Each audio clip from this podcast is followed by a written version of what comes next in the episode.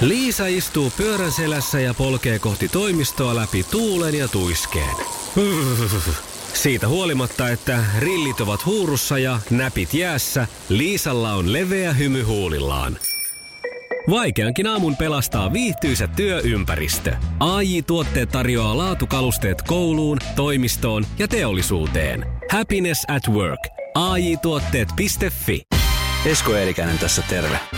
Elämä on joskus liiankin hektistä. Pysähdy. Tämä on Sunnuntai Brunssi.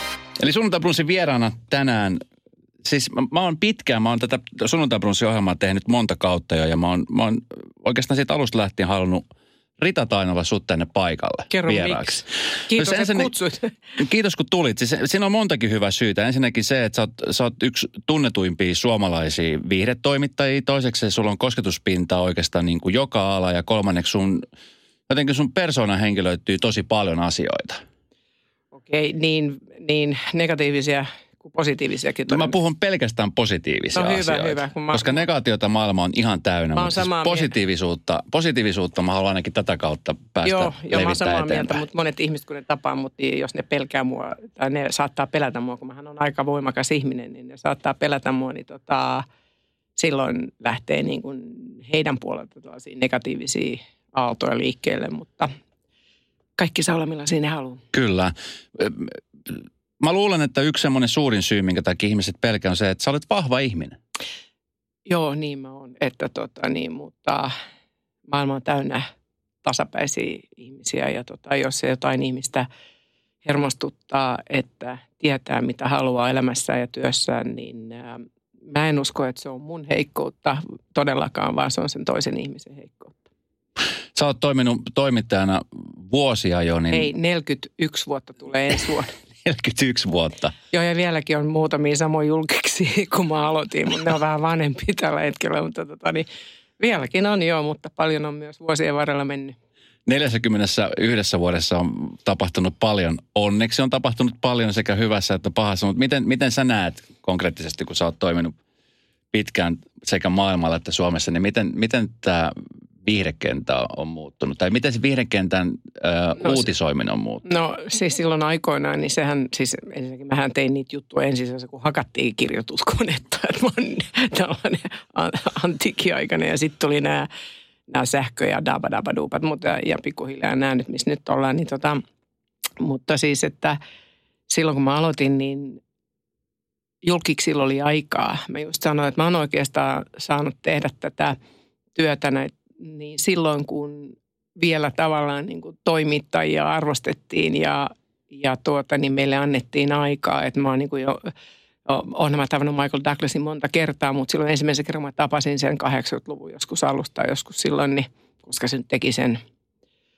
sen, sen Niili Jalokiven, niin, tota, niin mä istuin hä- kaksista hänen kanssa yli tunnin hänen sviitissään tuolla äh, Kööpenhaminassa ja syötiin hedelmiä ja hölisti ja pölisti. Nyt kun sä meet haastattelemaan Michael Douglasiin, niin se on maks viisi minuuttia vek. Mm. Et siis tämä on niinku muuttunut radikaalisesti tämä, tämä näin. Ja sitten tietenkin tuo somehan on tuonut omansa, että ne uutiset menee nykyään somen kautta sitten toimittajille. Että on enää niitä harvoja, jotka haluaa kertoa sitten enää toimittajalle jonkun uutisen. Mm. Mutta onneksi heitäkin on ja kiitos teille siitä. Mites tota, usein huomaa, että kun on esimerkiksi vaikka jonkun elokuvan ensi niin siellä on, siellä on rivipäin toimittajia ja, ja siellä todellakin sitten sulla on se yksi mahdollisuus saada hyvä haastattelu. Niin säkin on ollut niissä ensi illoissa. Niin miten tota, mi- mikä on semmoinen niin kuin, mikä sun salaisuus, kun sä oot tehnyt pitkään vuosi, sä oot ystävystynyt monen artistin ja monen niin kuin vieraan tai tämmöisen monen ö, näyttelijän kanssa, niin miten, miten siihen tilaan pääsee, että pääsee ystäväksi näiden kanssa? Koska mä tiedän aika niin kuin omasta puolesta, että on aika paljon skeptisiä ihmisiä, jotka on silleen, että hei, toi on toimittaja. Niin, ja sitten aika monet toimittajat sanoo, että ei saa ystävystyä kenenkään kanssa, mutta en mä tiedä, onko se ystävyyttä, mutta se on niinku hyvää kaveruutta, joka on syntynyt. Siis oikeat ystäväthän mulla on ihan kulkenut siis satoja, ei nyt satoja, mutta kauan. Mut siis, äh, mutta on, on myös siis julkisystäviä ja se perustuu kaikki siihen luottamukseen. Että tota niin, äh, joskus mä kysyin jolta, että ootko murhannut, tappanut, eronnut tai mitä tahansa jo. Ja sitten joku saattaa kertoa jotain, mutta sanoi, että ei vielä panna ulos sitä, että odotellaan vähän aikaa. Ja tota niin, mä sanoin, että selvä. Ja sitten odotellaan ja sitten se, se, niin kuin, se kasvaa vuosien varrella se, se luottamus ja se voi vaan kerran menettää. Mutta tietenkin sen ymmärtää, että kun nyt on netit ja kaikki, että pitää olla hektistä ja pitää olla koko ajan jotakin, mutta mä oon edelleenkin sen perinteisen journalismin kannattaja, että, että tota, kuunnellaan sitä vastapuolta ja jos vastapuoli ei halua ihan kaikkea, mitä hän puhuu, niin sitten ei sitä laiteta. Ja sitten odotellaan sitä hetkeä, kun se voi laittaa. Kuinka hyvä saat pitää salaisuuksia? No, kyllä mä mun aviomiehelle kerron, mutta, mutta tota, en, mä, en mä kyllä kerro niitä. Että tota niin, mä saatan sanoa töissä, että tulee iso uutinen viikonlopun lehteen, mutta mä en voi sanoa mikä se on, niin ne, he luottavat, luottavat sitten siihen. Miten tota, nyt esimerkiksi tässä mennellä viikolla presidenttipari sai vieraita Ranskasta. Joo, joka onnellisesti tuossa kaikessa uutisoinnissa unohdettiin, paitsi iltasanomissa, että he te, tämä oli osa Pohjoismaiden kiertuetta, että he eivät vain tulleet Suomeen. Niin kuin me taas niin kuin, katsotaan tätä hurmiossa tätä asiaa ja unohdetaan niin kuin, välillä näitä faktoja. faktoja. Mm. Miten sä näet, kun sä, sä oot siinä, sä oot siinä niin kuin ympyrän sisällä ja, ja sulla on, sulla on semmoinen, sulla on paljon tietoja, sulla tulee joka paikasta informaatiota ja muuta, niin tuleeko joskus semmoisia tilanteita itselle, että et, et sä, et, vai onko aina ihan selkeä se, että miten sä toimit tilanteessa kuin tilanteessa? Ja kyllähän se tietenkin 40 vuoden kokemuksella tietää jo, miten toimii tilanteessa, mutta kyllähän niitä tulee. Mä joskus niin kuin ihan oikeasti jossain siellä ihan julkisestikin saat ottaa pää, päästäkin ja sanoa, että ei jukra, että miten tämä nyt menee ihan oikeasti. Mutta tässähän oli aika vaikeaa tässä Macronissa se, että ensimmäistä kertaa vuosikymmenten aikana niin ä, toimittajien työskentely on näin paljon tota, ä, rajoitettu. Okay. Et se oli mun mielestä käsittämätöntä, että niin kuin, mutta ehkä meidän presidentillä tai jollain, kuka senkin sitten oli päättänyt, niin oli oma, omaa – ajatuksessa tästä, mutta eihän niin kuin, että ei saa tehdä kysymyksiä eikä saa tulla ensimmäistä kertaa muistaakseni nyt, että ei saanut mennä edes presidentin linnaan katsomaan, kun vieraat kättelevät presidenttipareja, joka siis ei, sinne ei päästetty kuin kuvaajat ja, ja se oli vähän mun mielestä outoa, mutta isäntä ja vieras tietenkin tekevät ratkaisussa näissä asioissa, mutta – ehkä se, eikä sitten tullut mitään lehtiin näitä kuvia näistä vieraista ja heidän eleganssista, koska ei ollut toimittajia, ei saanut toimittajat olla paikalla. Mm. Et sillä lailla, et, ja kun me ollaan kuitenkin vapaa lehdistö, mutta tota, ei se aina, aina sitten ehkä pelaa. Kun usein artistit käy vierailulla ja, ja Eeren kanssa puhutaan keikosta ja, ja mikä niin kuin nousee päällimmäisenä, niin nouseeko sulle joku tietty päällimmäinen haastattelu tai joku tapaaminen ylitse muiden, minkä, minkä sä aina muistelet lämmöllä? Lämmöllä. En, en mä osaa sanoa kyllä ihan oikeasti, kun niitä on niin paljon, että et tota Robert De Nirohan oli aikoinaan sen, hänenkin kanssa silloin, kun hän teki sen kuin Raivo Härkä, niin hänenkin kanssa istuttiin illallisilla ja hölisti ja pölisti. Ja sitten vuosien varrella hänen, äh, mulla on hänen puhelinnumeronsakin täällä kännykässä, missä mun kännykkä on kyllä jossain täällä latauksessa. Mutta joo, niin siellä on numerot ja kaikki, että sillä lailla siitä sitten on tullut tuttuja noin. Ja siis jos näistä näyttelijöistä on tuo George Clooneykin on tosi kiva. Ja et, en mä, siis niitä Roger Moore ja Sean Connery ja Daniel Craig on vähän tiukka, mutta tota Bondeista, kun se on nyt ollut tässä kesän aikana telkkarissa, niin, mm. mutta tota, en mä, niitä on niin paljon ihan oikeasti. Mutta se yksi, mitä mä oon aina unohtanut, mikä oli mulle – Mä oon tavannut kuninka, kuningatar, edesmenen kuningatar äidin, kuningatar Elisabeth, kaikki Englannin brittikuninkaalliset ja sitten mä oon vielä haastatellutkin ää, prinssi Filippiä pari kertaa ainoana suomalaisena, mutta se on toinen juttu.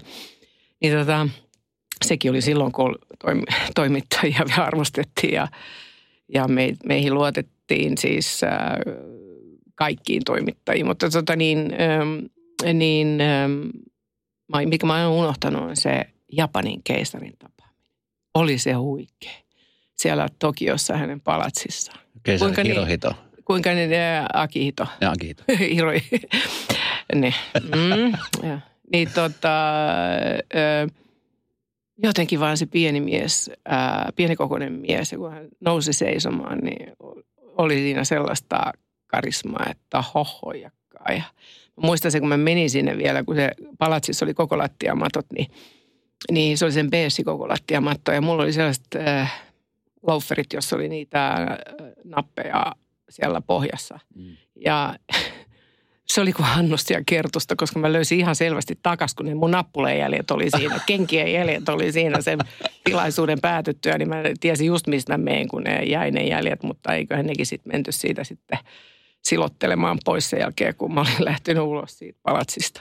Hei, kun puhuit äsken tuosta nimenomaan siitä, että kun aikaisemmin toimittaja arvostettiin. Ja nykyään, nykyään jotenkin tuntuu sitten no siltä, kyllähän että... no kaikki tutkimukset kat, niin kuin huomaat, niin siellähän on, että toimittajat ei nyt ole niin kovin ylhäällä siellä. Mistä sä luulet, että, että tota, niin se suurin syy mahtaa olla? Koska No en mä ymmärrä sitä Inform... syytä, koska kaikkihan kirjoittaa kuitenkin, no ei nyt ihan kaikki, mutta 99,9 prosenttia varmaan kirjoittaa ihan faktaa ja ei kukaan keksi päästää näitä asioita, mutta ehkä tämä aikakausi on vaan sellainen, että kun netistä tulee niin paljon – virheitä ja vääriä tietoja ja sitten ne oikastaa ja kukaan ei niistä netistä niitä oikaisuja sitten luekkaa ja näin, että ehkä se johtuu siitä, mutta ei mun mielestä toimittajat niin kuin, ei ne ole muuttunut. Ehkä ne on tullut vähän aggressiivisemmiksi, mutta ei ne mun, muuten ole. Kyllähän sun täytyy jokaisessa ammatissa täytyy ö, tota, kunnioittaa sitä ammattia ja tehdä, ö, siis pit, pit, pitäytyä faktoissa.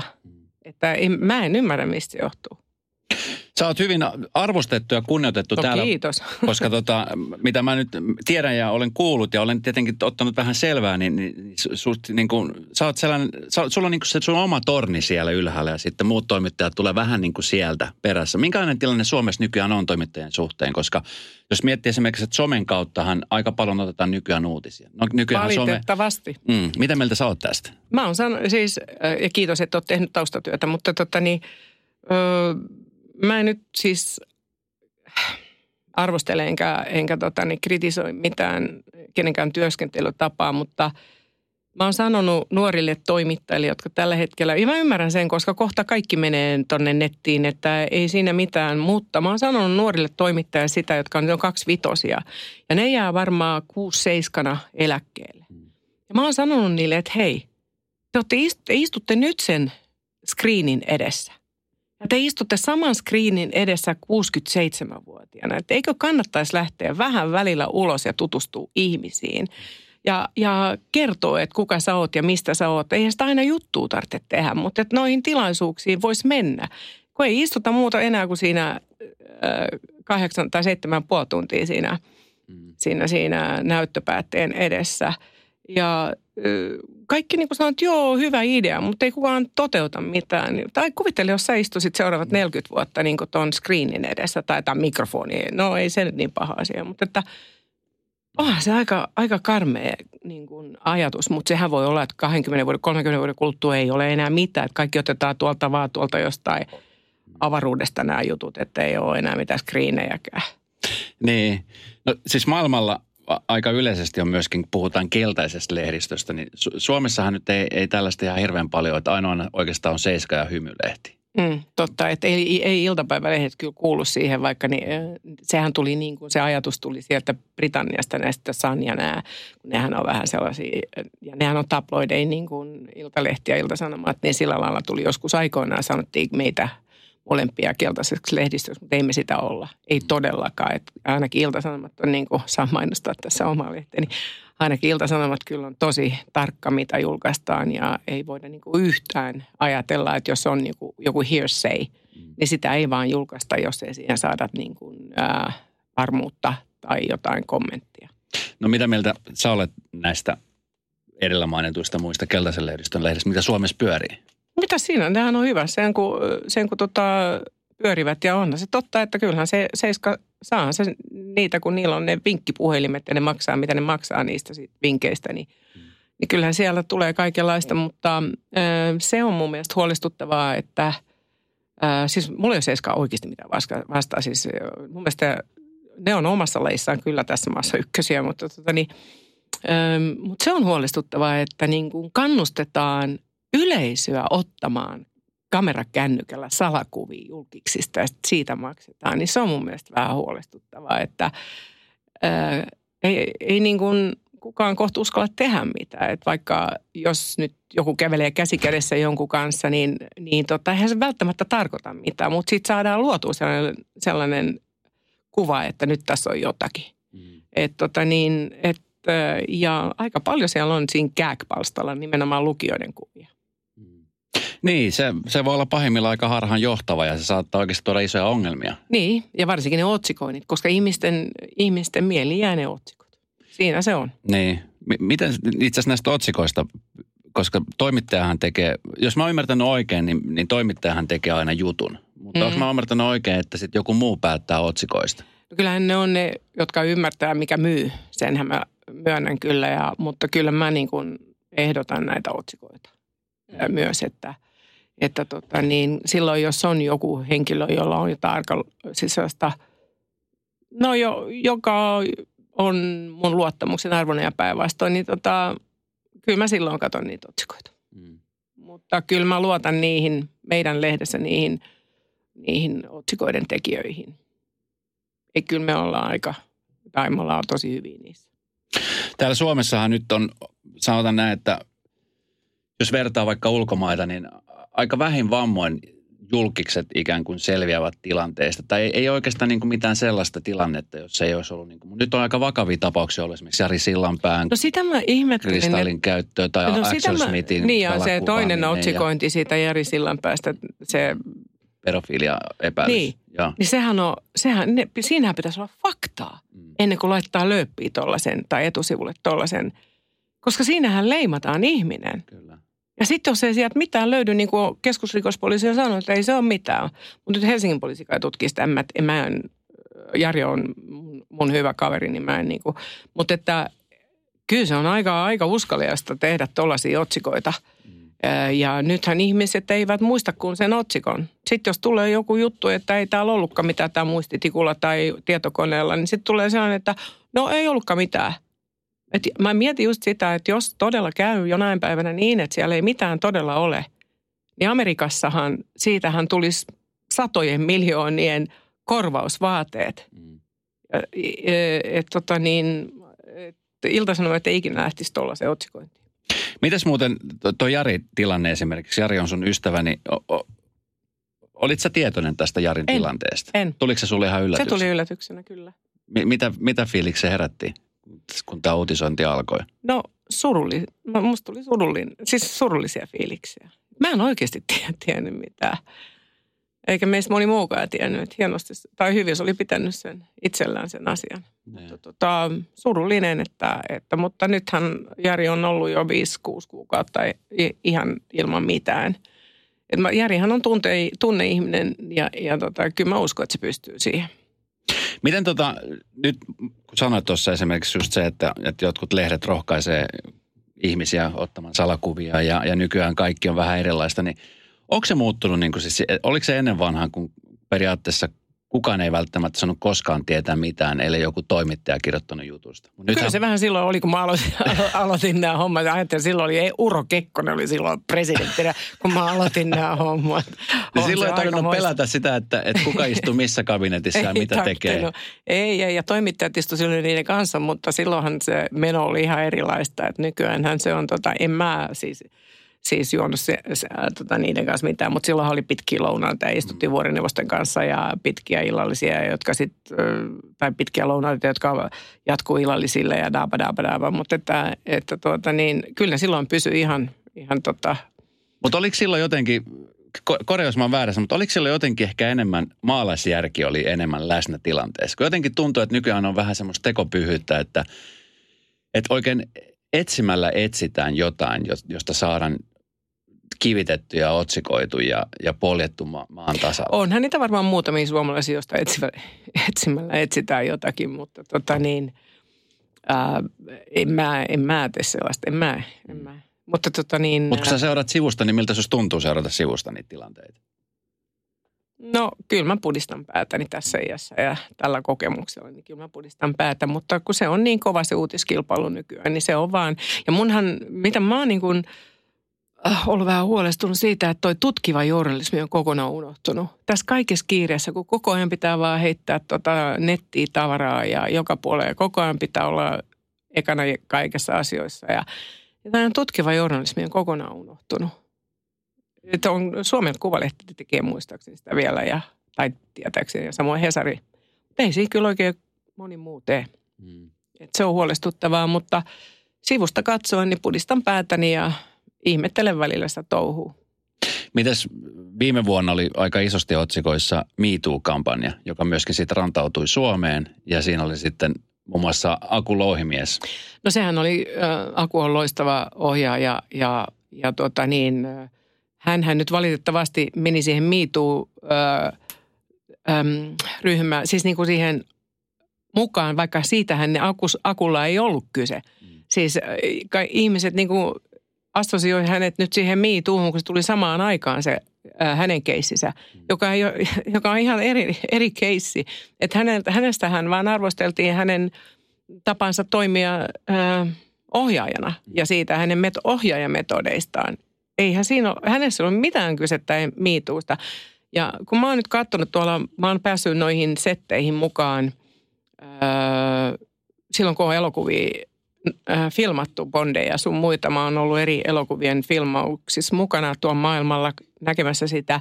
Niin ne nyt silkkihansikkain kohtele ne ohjaajat niitä näyttelijöitä. Että tämä on niin kuin ammattiyhdistysliikkeet, mitä tahansa nyt mä varmaan saan turpaa joka puolelta.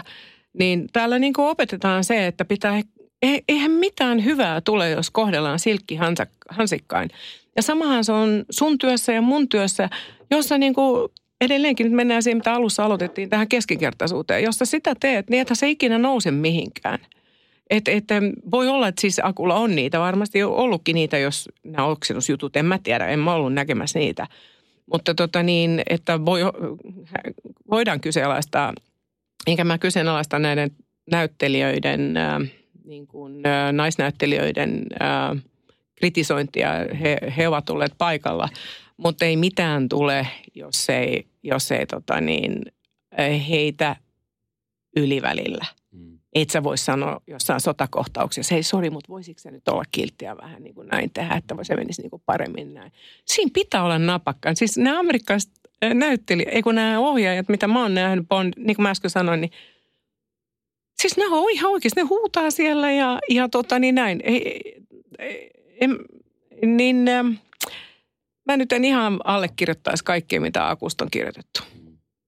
Sitten suomalaisia ja super... se miitu on sitten eri asia, että niin. et, niin, et se meni överiksi. Se meni ihan totaalisen överiksi mun mielestä. Että okei, okay, fine. Että se on hyvä, että näin tapahtuu, mutta tota, niin, ja tällainen kampanja tuli, mutta sittenhän se meni ihan överiksi, että tämä Steve Wynn, tämä kasinomista ja siellä Las Vegasissa, mä, sori mä tunnen sen, niin tota, niin joku niin kuin kaksi äh, ihmistä syyttää sitä 30-40 vuotta vanhoista asioista. Ja sitten siitä niin kuin, se, äh, kaksi jotain krupieria vai mitä ne oli. Niin tota, ja sitten siitä niin kuin tulee isot otsikot ja kaikki maailma niin kuin kirjoittaa, että Steven Casino, äh, Moguli ja. Ja sitten äh, niin kuin lähtee muutaman miljardisen yhtiön arvosta sama niin kuin osake tippuu. Ja sitten hän joutuu eromaan CEOn paikalta. Ja tota niin, muutama kuukausi menee, niin ilmoitetaan, että no ei tässä oikeastaan sitten niinku olekaan niinku tätä tutkia, kun ne onkin vanhoja, että ei tiedetä, että onko tämä niinku mitään. Mm. Mutta on taas leimattu yksi ihminen. Mm. Et siis, äh, mä luulen, että siinä osa siitä miituusta meni kyllä ihan rah, naisten rahastuks, rahastuksen piikkiin. Mä oon pahoillaan, mutta tota, kampanja on hyvä, mutta rajansa kaikella.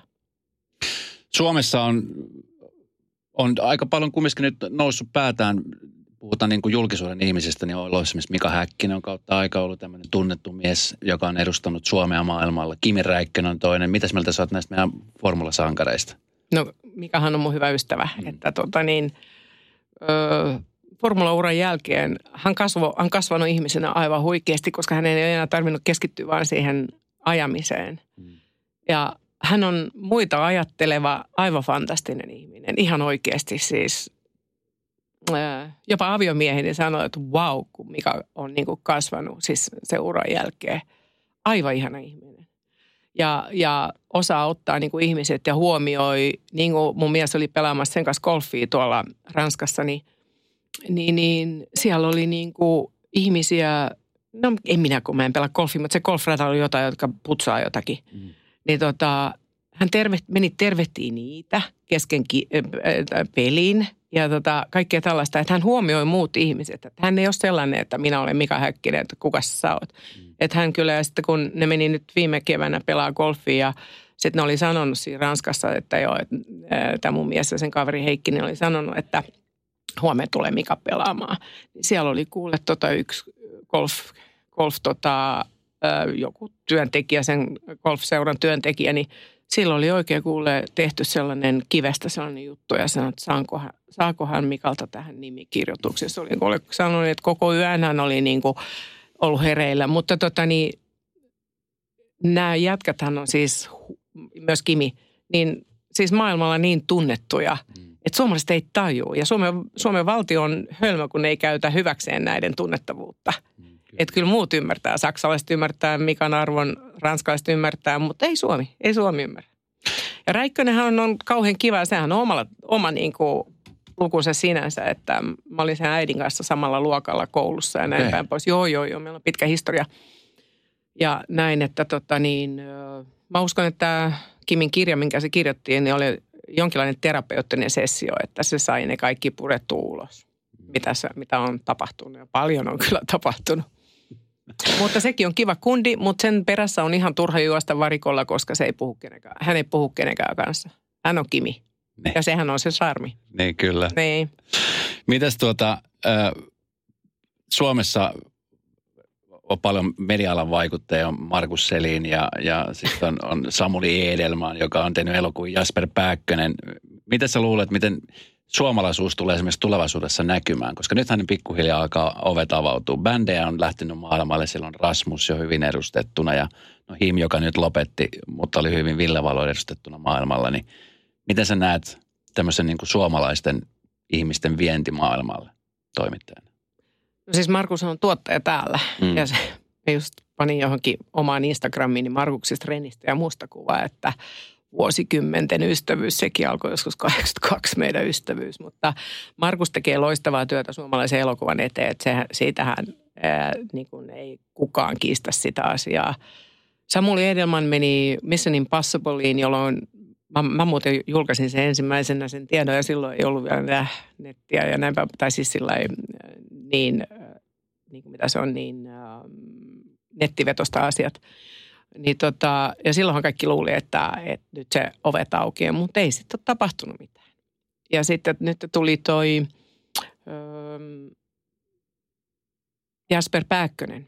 Niin nyt katsotaan nyt, mä toivon, siis ne on kaikki mun hyviä kavereita. No Markus on oikea ystävä, mutta pojat on hyviä kavereita, niin tota, mä nyt toivon, että, että Jasper saa nyt sitten jonkun oven auki. Et kyllähän se niin auttaa siinä mielessä näiden kundien ää, tällaiset elokuvaroolit, että ne rupeaa katsoa sieltä maailmalta, että hei, tuolla on tällainen maa kuin Suomi, että voidaan niin kuin jatkaa Tukholmasta vielä tunti eteenpäin Helsinkiin ja mennä katsomaan sinne niin kuin näitä kasvoja eri – agenttien noista kasvulistoista mm. ja näin, että pienin askelin, mutta kyllähän se niin paljon pienempää on kuin Ruotsissa. Mitä jos Rita Tainalasta olisi tullut toimittaja, niin mikä susta olisi tullut Rita? Varmaan matkaopas. Olisiko tullut?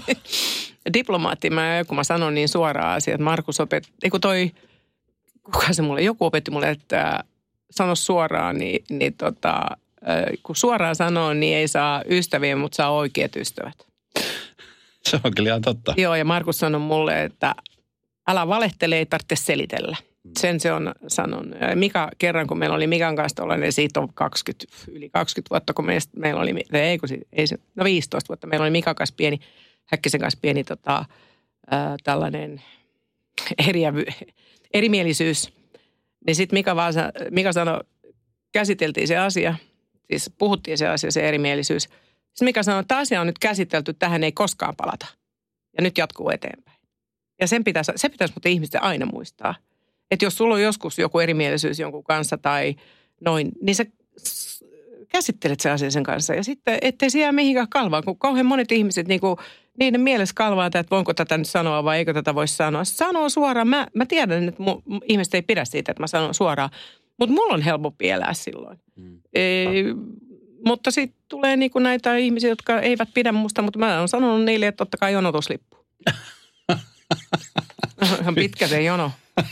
Mutta mi- mitä sä ajattelet näistä ihmisistä, jotka ei pidä susta? Jos sä koet, että, ne ei pidä susta, niin... Mi- ne, mitä, se, se, nehän saa olla. Mm. Heidän ei tarvitse. Se olisi, silloin mä olisin huolissaan, jos kaikki pitäisi musta. Silloin musta olisi vika. Että tota niin, mun mielestä se on ihan hyvä, että on, on sellaisia ihmisiä. Ja, ja tämänkin ohjelman jälkeen varmaan joku laittaa jonnekin. Mähän en kuulu mikä Facebookkeihin, mä en kuin Instagramissa ja Twitterissä, mutta, mutta tota, varmaan siellä alkaa keskusteluta, jossa on vauva 24, että kuuntelitteko te ja, ja luuleeko sen, kuka se luulee olevansa. Mutta mä tiedän, kuka mä oon. Että ne ihmiset, jotka kirjoittaa niin, niin ne voi miettiä, miettiä että ketä he ovat. Mites tota, Michael Jackson olisi täyttänyt viime keskiviikkona 60 Mä tapasin vuotta. senkin aikoina. Tapasitko Michael Jacksonin? Millainen persona Michael Jackson oli? Ei mä siis, mähän tapasin sen vaan sellaisessa tilaisuudessa ja, ja noin, mutta mä olin siinä ihan niin kuin näin, että päivää vaan ja sitten se oli siinä, en mä siis sen silloinen avustaja oli mun tuttu. Niin tota, niin, niin ei, se, ei mun mielestä se oli, se oli hauras oli hauras ja sellainen hyvin niin kuin aranolone. En mä, en mä muuta siitä, se, se oli 87 tai 8, tästä vähän aikaa jo. Niin tota, mutta hänen musiikista mä pidin tavattomasti. Tai pidän edelleenkin. Uh, mutta 60 vuotta, se olisi ollut hieno saavutus. Ne. Niin. Mutta olisiko hän enää sitten millainen ihmisraunio hän olisi saattanut olla, en tiedä. Hmm. Kaikesta siitä, mitä hän, eikö hän käyttänyt kaiken näköistä. Mikä on suurin, suurin uutinen, minkä Rita Tainola on, on, on julkaissut? Uu, niitä on niin monta. Vaatimattomana taas sanon, mutta en mä tiedä, niitä on niin monta. Kyllä, en mä osaa sanoa. Paljon niitä on. Kuule, hei 40 vuoteen mahtuu aika monta uutista. Mulla Onks... oli niinku sellainen aina, että mulla on niinku lööppi per viikko. Että sellainen on ollut mun niinku tavoite mun urallani. Joskus on tullut kolmekin, neljäkin lööppiä viikossa, mutta vähintään lööppi per viikko. Mutta Mut silloin kun ystävystyy näiden ihmisten kanssa, esimerkiksi tota Häkkisen Mikan kanssa tai jonkun muun kanssa, ja sitten jos on, jos on pakko julkaista jotain ikävää, mikä, mikä on vaan julkaistava. Niin Ikävänkin tulee... pystyy julkaisemaan hieno, hienotunteisesti. Sitä ei tarvitse revitellä. Mm. Näin se vaan on. Että tuota niin, otsikoinnit ja nämä, ne voivat olla hienotunteisia ja vaikka on kyseessä tylsä asia – että mä oon sitä mieltä. Niin ja tuo on hyvä pointti, koska aika usein kun puhutaan nimenomaan jostain surullisesta tapahtumasta, niin sitä aina miettii jotenkin sen, sen rumimman kautta, että jotenkin lehdet uutisoi sen myyvästi ja sitten se juttu on, on sellainen, mikä se on. Mutta tuo, oli erittäin hyvä pointti. No niin, me ollaan pyritty tekemään. Mm. Hei, sitten toinen juttu. Sä oot siis haastatellut julkisuuden ihmisiä, sä oot haastellut maailman johtaja. Sä oot muun muassa tavannut Libyan johtaja Muammar Gaddafin. Joo. Millainen mies tämä Muammar Gaddafi oli?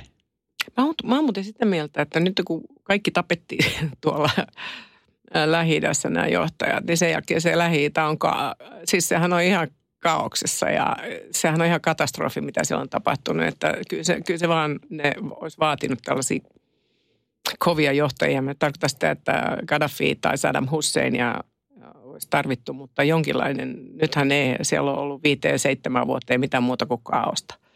Ja tota, se oli ihan, ihan mielenkiintoinen tyyppi, että tota, niin, se, se, en mä osaa sanoa, se oli mielenkiintoinen tyyppi ja sitten se kutsui se haastattelun jälkeen mut ja se yritti ja mä sanoin, että ei, että mä oon menossa Jordaniaan tota, kuningas Husseinin luokse, mikä piti paikkansa kyllä, mutta mä sanoin, että mä oon menossa keskustelemaan mun kihlaajaisista hänen serkkunsa kanssa, mikä ei pitänyt paikkaa.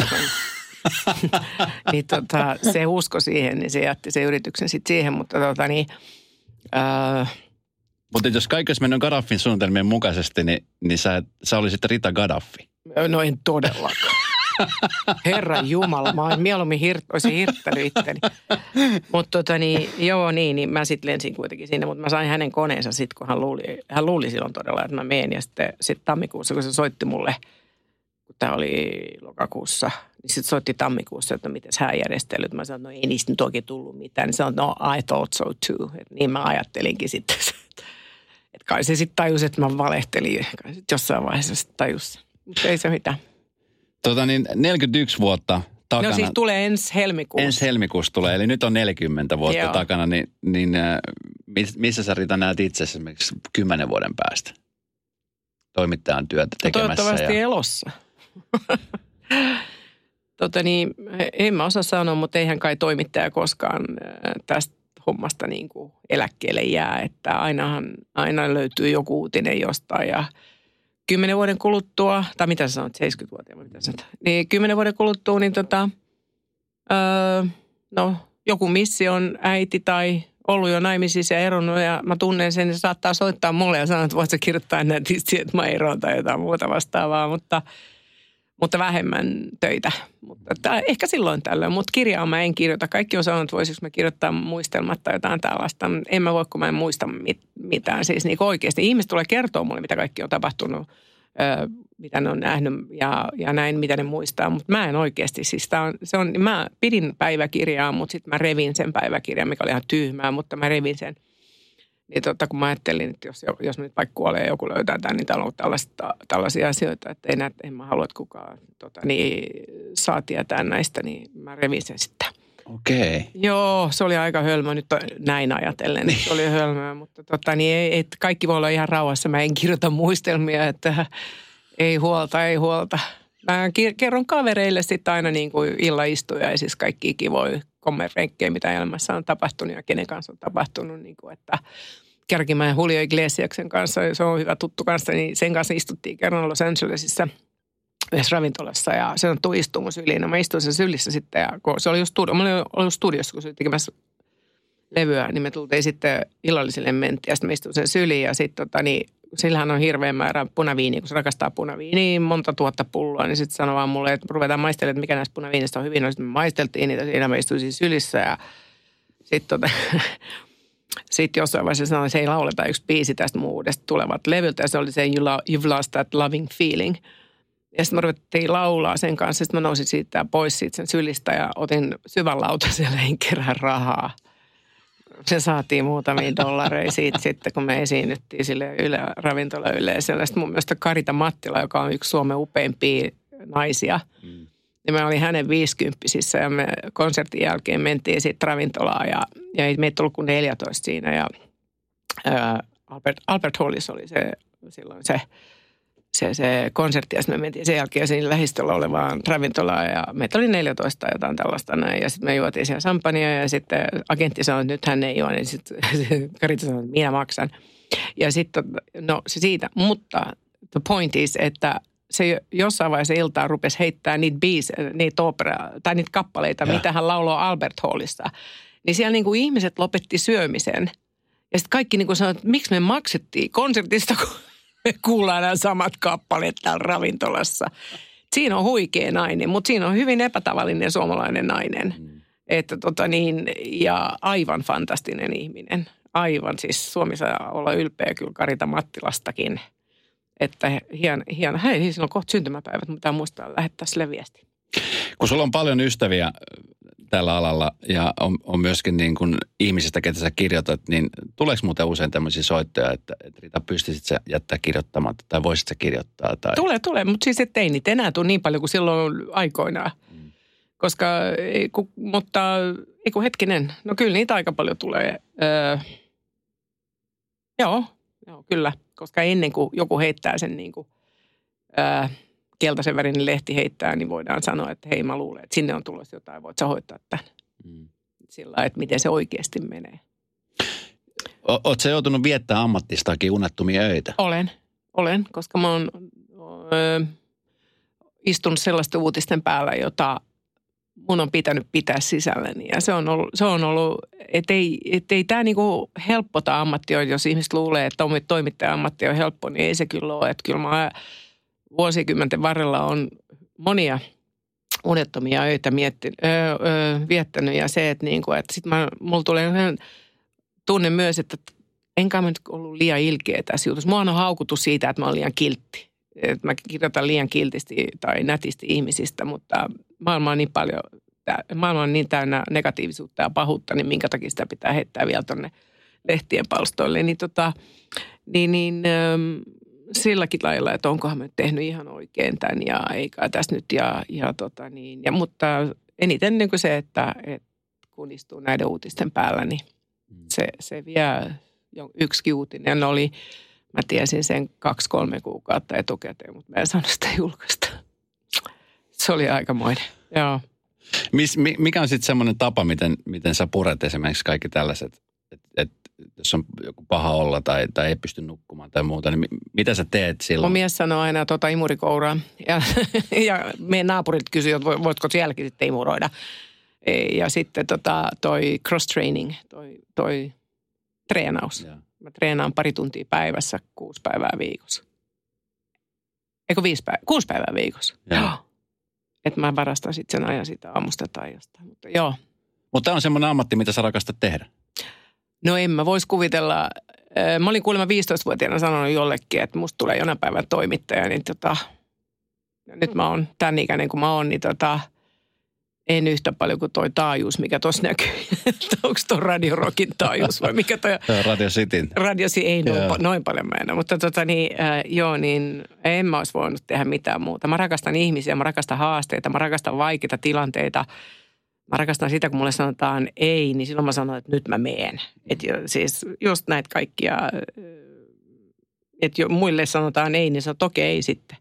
Mutta mä sanon, että hetkinen, näinhän tämä ei toimi ja näin. Mutta toimit, noiden tunnettu ihmisten pitäisi, sinunkin pitäisi muistaa, mutta sä ootkin aika hyvin hoitanut, mutta pitäisi muistaa se, että tämä on kaistanen tämä tie, että se ei ole vaan silloin, että kun tunnettu ihminen tarvitsee, niin silloin meidän pitää olla niin kuin tanassa. Mm. Mutta kun me halutaan, niin silloin sanotaan, että ei. Että kyllä se pitää niin kuin, se on, se on two-way street. Hei, tota, millaiset terveiset sä haluaisit lähettää meidän Radonovan kuuntelijoille ja ihmisille, jotka nyt parasta aikaa miettii, että hei, että jotkut, meitä kuuntelee aika paljon ihmisiä, jotka haluaa nyt Kuule, miettiä. kuunteleeko ihmiset teitä? Loistava. Toivon mukaan kuuntelee paljon. Mutta semmoisia opiskelijoita tai sellaisia ihmisiä, jotka miettii, että toimittajan ura voisi olla mulle semmoinen asia. Niin mi, mitä, minkälaisia terveisiä olisit lähettää näille Ei siis jos ihminen haluaa toimittajaksi, pitää olla enna, hyvä yleissivistys, ennakkoluuloton, avoin. Tietysti pitää osaa kirjoittaa. Mutta tota niin, kaikki osaa kirjoittaa, mutta se pitää niin kuin, ja olla utelias. Ja, ja tota niin, mä aikoinaan halusin reach, sa, äh, kurottaa sellaisiin asioihin, mitä mä luulin, että ei niitä voi saavuttaa, kuten prinssi Filipin haastattelu tai kuningatar Elisabetin 80-luvun alun noin Buckinghamin palatsin bileet ja näin. Mä ajattelin, että miksi, miksi, mä, miksi mä en koita oikeasti? Että et sä menetä siinä mitään. Jossa, ja sit, sitä kautta niin kun, se antoi usko, uskoa itseensä, itseeni ja näin päin pois. Ja sitten, että sitä usko itseesi ja siihen yritä saavuttaa sellaista, mitä luulet, että ei voi saavuttaa. Mutta kaikissa tärkeitä ihmisen elämässä mun mielestä on kuitenkin, oot se toimittaja tai, tai radiotoimittaja tai kuka tahansa, niin on terveys. Jos ei sulle terveyttä, niin tota, sä, et, sul, sä et voi rakastaa sun lähimmäisiä ja sä et voi tehdä sun työtä. Et mun mielestä ensimmäinen asia tässä kaikessa on se terveys. Ja tota niin, myös toimittaja-ammatissa mä unohdin sen silloin alussa, kun meni niin todella koopi, oli koko ajan kaikki menoa, niin mä unohdin se kokonaan ja mä vaan söin ja, ja menin paikasta paikkaa. Mutta sitten mä tajusin, että enhän mä jaksa tehdä tätä työtä, jos mä pidän itsestäni hyvän huolen. Niin että pitäkää huolta terveydestäni. Se on kaikille mun viesti. Mahtavaa, kiitos. Kiitos.